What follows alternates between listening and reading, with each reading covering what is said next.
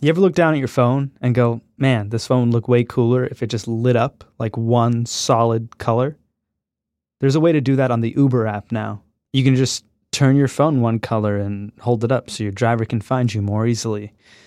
You can find out more at uber.com slash moving forward.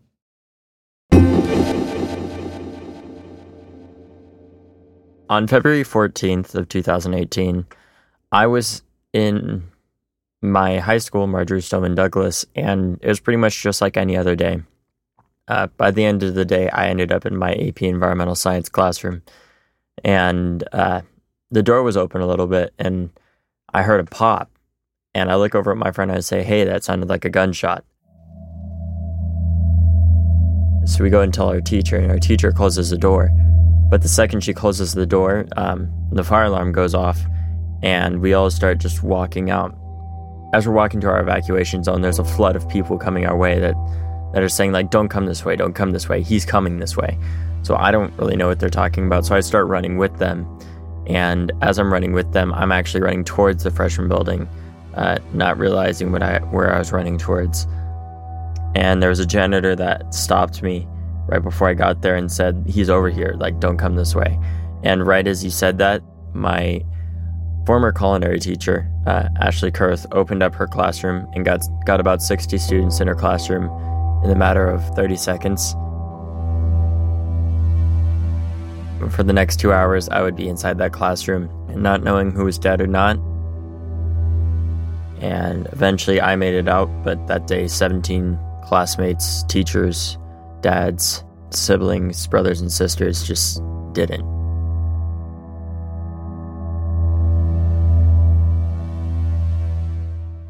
My name is David Hogg. I'm an 18 year old that um, survived something that should have never happened, and I'm here to ensure that it doesn't happen again.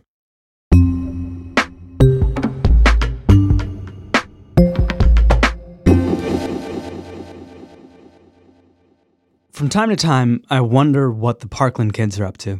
Not because I expected them to solve America's gun problem, but because for a second there, it felt like they actually could. Here in Washington, D.C., hundreds of thousands joined their calls for gun reform. And around the world, 800 other events made this a truly global affair. They're calling this the largest youth led protest since the Vietnam War era. We can and we will change the world.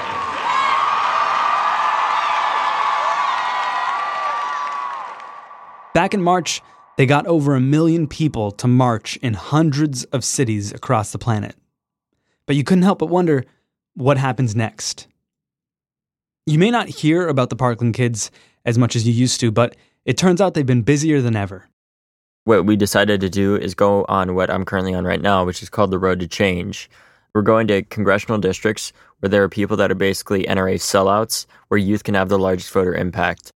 We decided to go on the Road to Change more specifically because we just wanted to go out and talk to these people and see like how they were doing and how we could help them five months after. I spoke to David Hogg from California, where he and his friends had just stopped on their tour.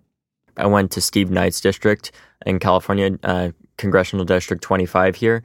He's gotten over $15,000 from the NRA for 18 to 29 year olds. They make up over 100,000 people within that congressional district. And if we were able to increase that any significant amount, we could probably change that election to either a Republican that's not owned by the NRA or a Democrat that's not owned by the NRA. This is not a Democrat or Republican issue.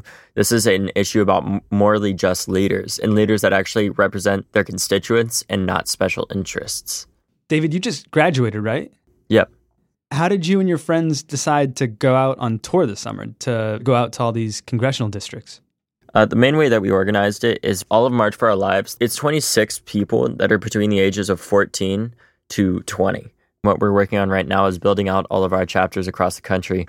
And what I hope to have is in the next couple of years to have one March chapter in every congressional district. So there's a, a teenager that is constantly nagging every congressman and every single senator from each state, kind of lobbying against them uh, or talking to them specifically about gun violence. And that's what we've been doing. Right now, we have a March chapter in every uh, congressional district in Arizona, set up and led by the youth in Arizona because they know how those localized issues affect them. Tell me about where you've been so far. Like, how many states have you visited? I think we visited, uh, geez, you're going to make me do this uh, off the cuff. Give me a ballpark if Um, you don't quite remember. Is it that many? Yeah, it's a lot. I know that we're going to over 20 states. Wow. And who do you ask them to vote for, or do you not do that? We don't. We do not. Uh, we do not endorse people at all. March for Our Lives does not endorse people. We endorse policy. Honestly, if Democrats could have solved this, they would have. If Republicans could have solved this, they would have. It's the fact that Democrats and Republicans can't work across the aisle simply as fucking Americans to fix this and realize that kids are dying every day on streets across America. And it's going to be our generation that's going to stop that from happening because I'm not going to wash down my kid's blood from his school. Yeah.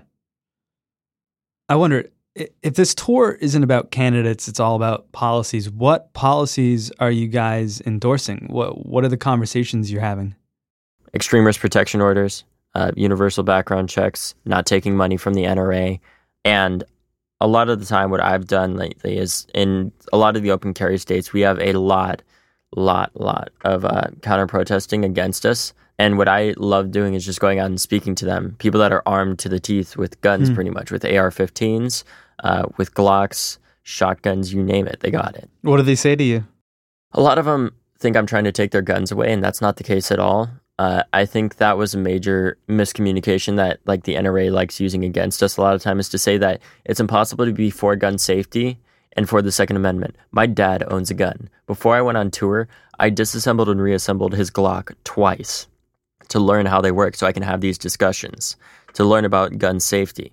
Because it's possible to be for both. And what we're starting to realize more and more is a majority of the country is on our side with this. A majority of the country feels that it is possible to practice your Second Amendment rights and practice the right to live. Because in the same way that we have a, right to bear arms, we have a right to live. How does your dad feel about the tour and what you're asking from people right now?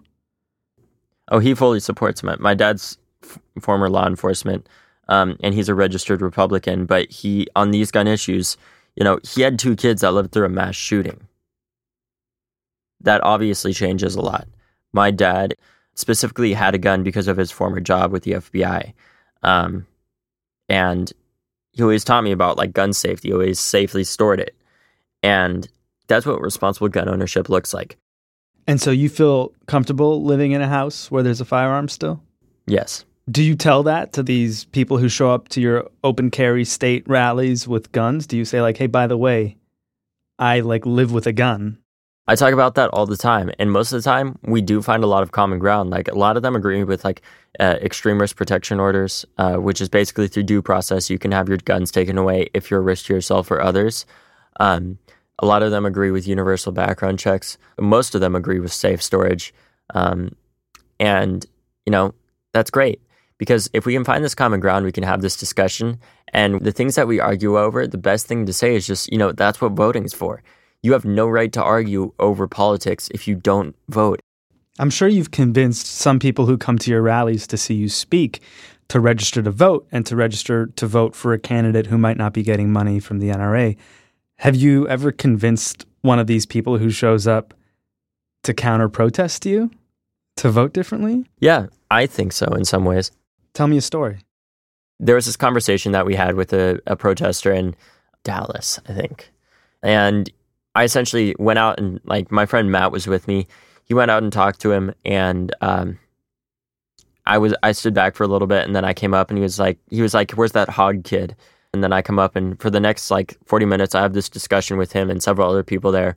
Me, mind you, they're all armed with like loaded AR-15s and guns, and I'm talking to them and saying like, "Look, I'm not trying to take your guns away. I think that there should be some regulation on, you know, if you're a if you are a danger to yourself or others, I don't believe that you should be able to own a gun." and that you should be you should have your guns taken away through due process through an extreme risk protection order. And we found some agreement on that because we agreed that domestic abusers should not be armed. We also talked about universal background checks, and they agreed on that. And just having these small discussions doesn't mean that we necessarily bring them over to a different side of the debate because you know there, there's no debating that kids should be dying. And that's what we talk about a lot of the time is bringing it back to that sense of life.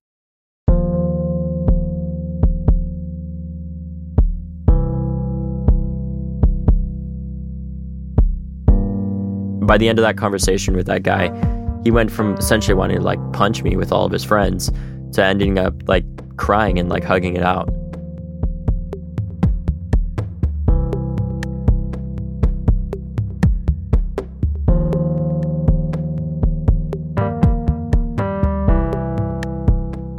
Back in March, David Hogg and his friends spoke before hundreds of thousands of people in DC. Now they're out on the road speaking to dozens.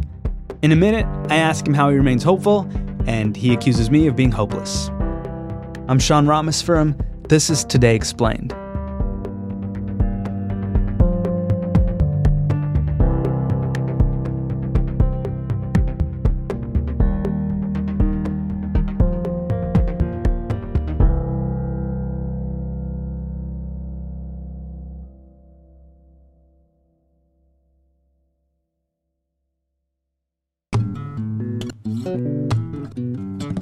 You may have heard that Uber is moving forward. One of the ways they're doing it is by implementing new features designed to take the stress out of your pickup.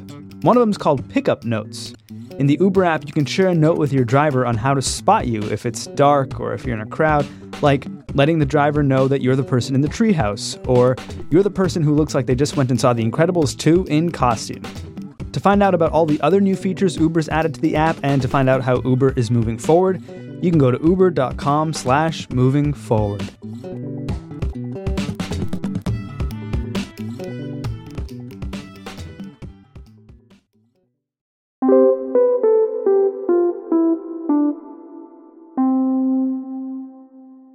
So, hundreds of thousands of people came out just a few months ago to support you guys, students at Marjory Stoneman, students all over the country who face gun violence, be it in a mass shooting or in everyday gun violence. Do you feel like some of that energy has dissipated since then? No, I, I feel like what's happened is like, um, I mean, I can't tell from an outsider's perspective, but I know like it's um, we're we're go- quite frankly we're going through a lot of shit. Like we we lived through a mass shooting and didn't take time to cope before then, and that doesn't mean that we've given up in any way, shape, or form, and we haven't. We're constantly out working every day to make sure that we're able to have these conversations, and what we're going to be doing is more school walkouts. We're going to be having die-ins at congressional offices before um, midterms. We're going to be having voter registration events. We're going to be having more town halls with candidates, all of which are youth led. And that's how we continue to get this attention. The thing that just really pisses me off is the fact that, like, mass shootings happen again and again. And that's how it continues to stay in people's eyes. And it's really fucked up, and I hate it.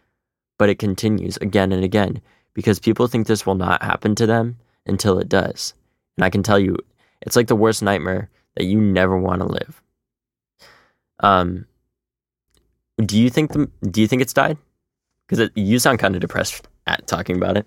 Um, oh, no, no. That's why I was um, pleasantly surprised to see that you guys were still doing stuff. I've followed this issue for a long time. I've reported on it, and when you guys organized after the shooting at Marjory Stoneman High, it felt different and nothing happened politically, and that was surprising. Well, no, no, but no, also, you're wrong there. You are wrong there.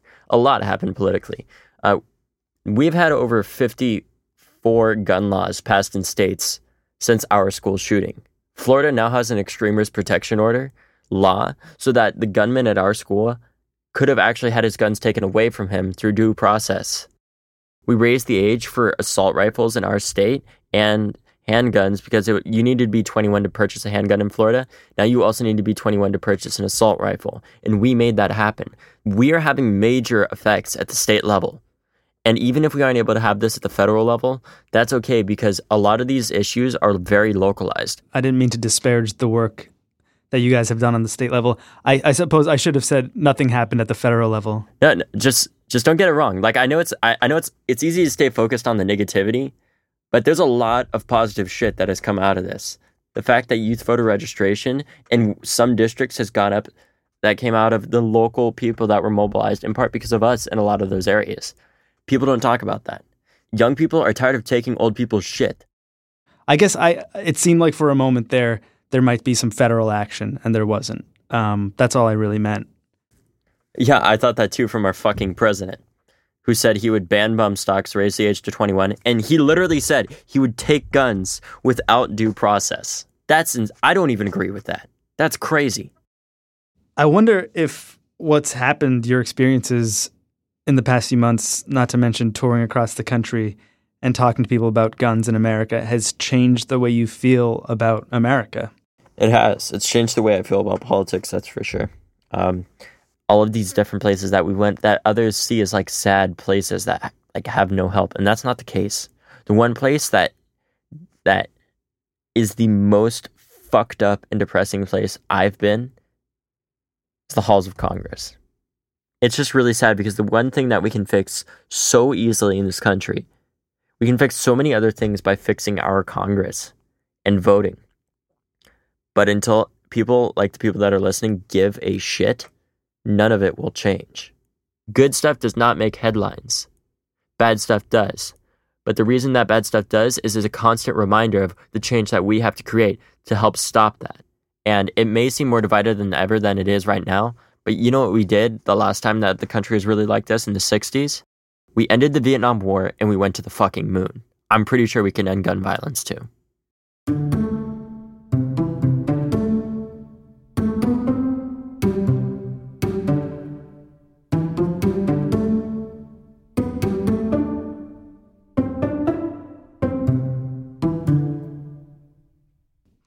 So, uh, speaking of education, you're going to go to college? You're going to skip that whole thing?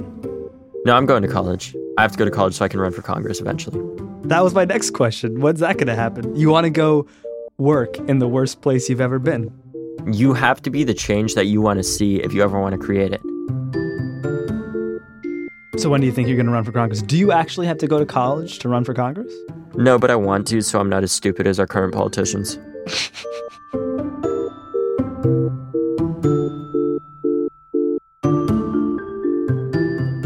David Hogg is a graduate of Marjory Stoneman Douglas High School in Parkland, Florida. He's also an author. His book is called Hashtag Never Again. He wrote it with his sister Lauren. This is Today Explained.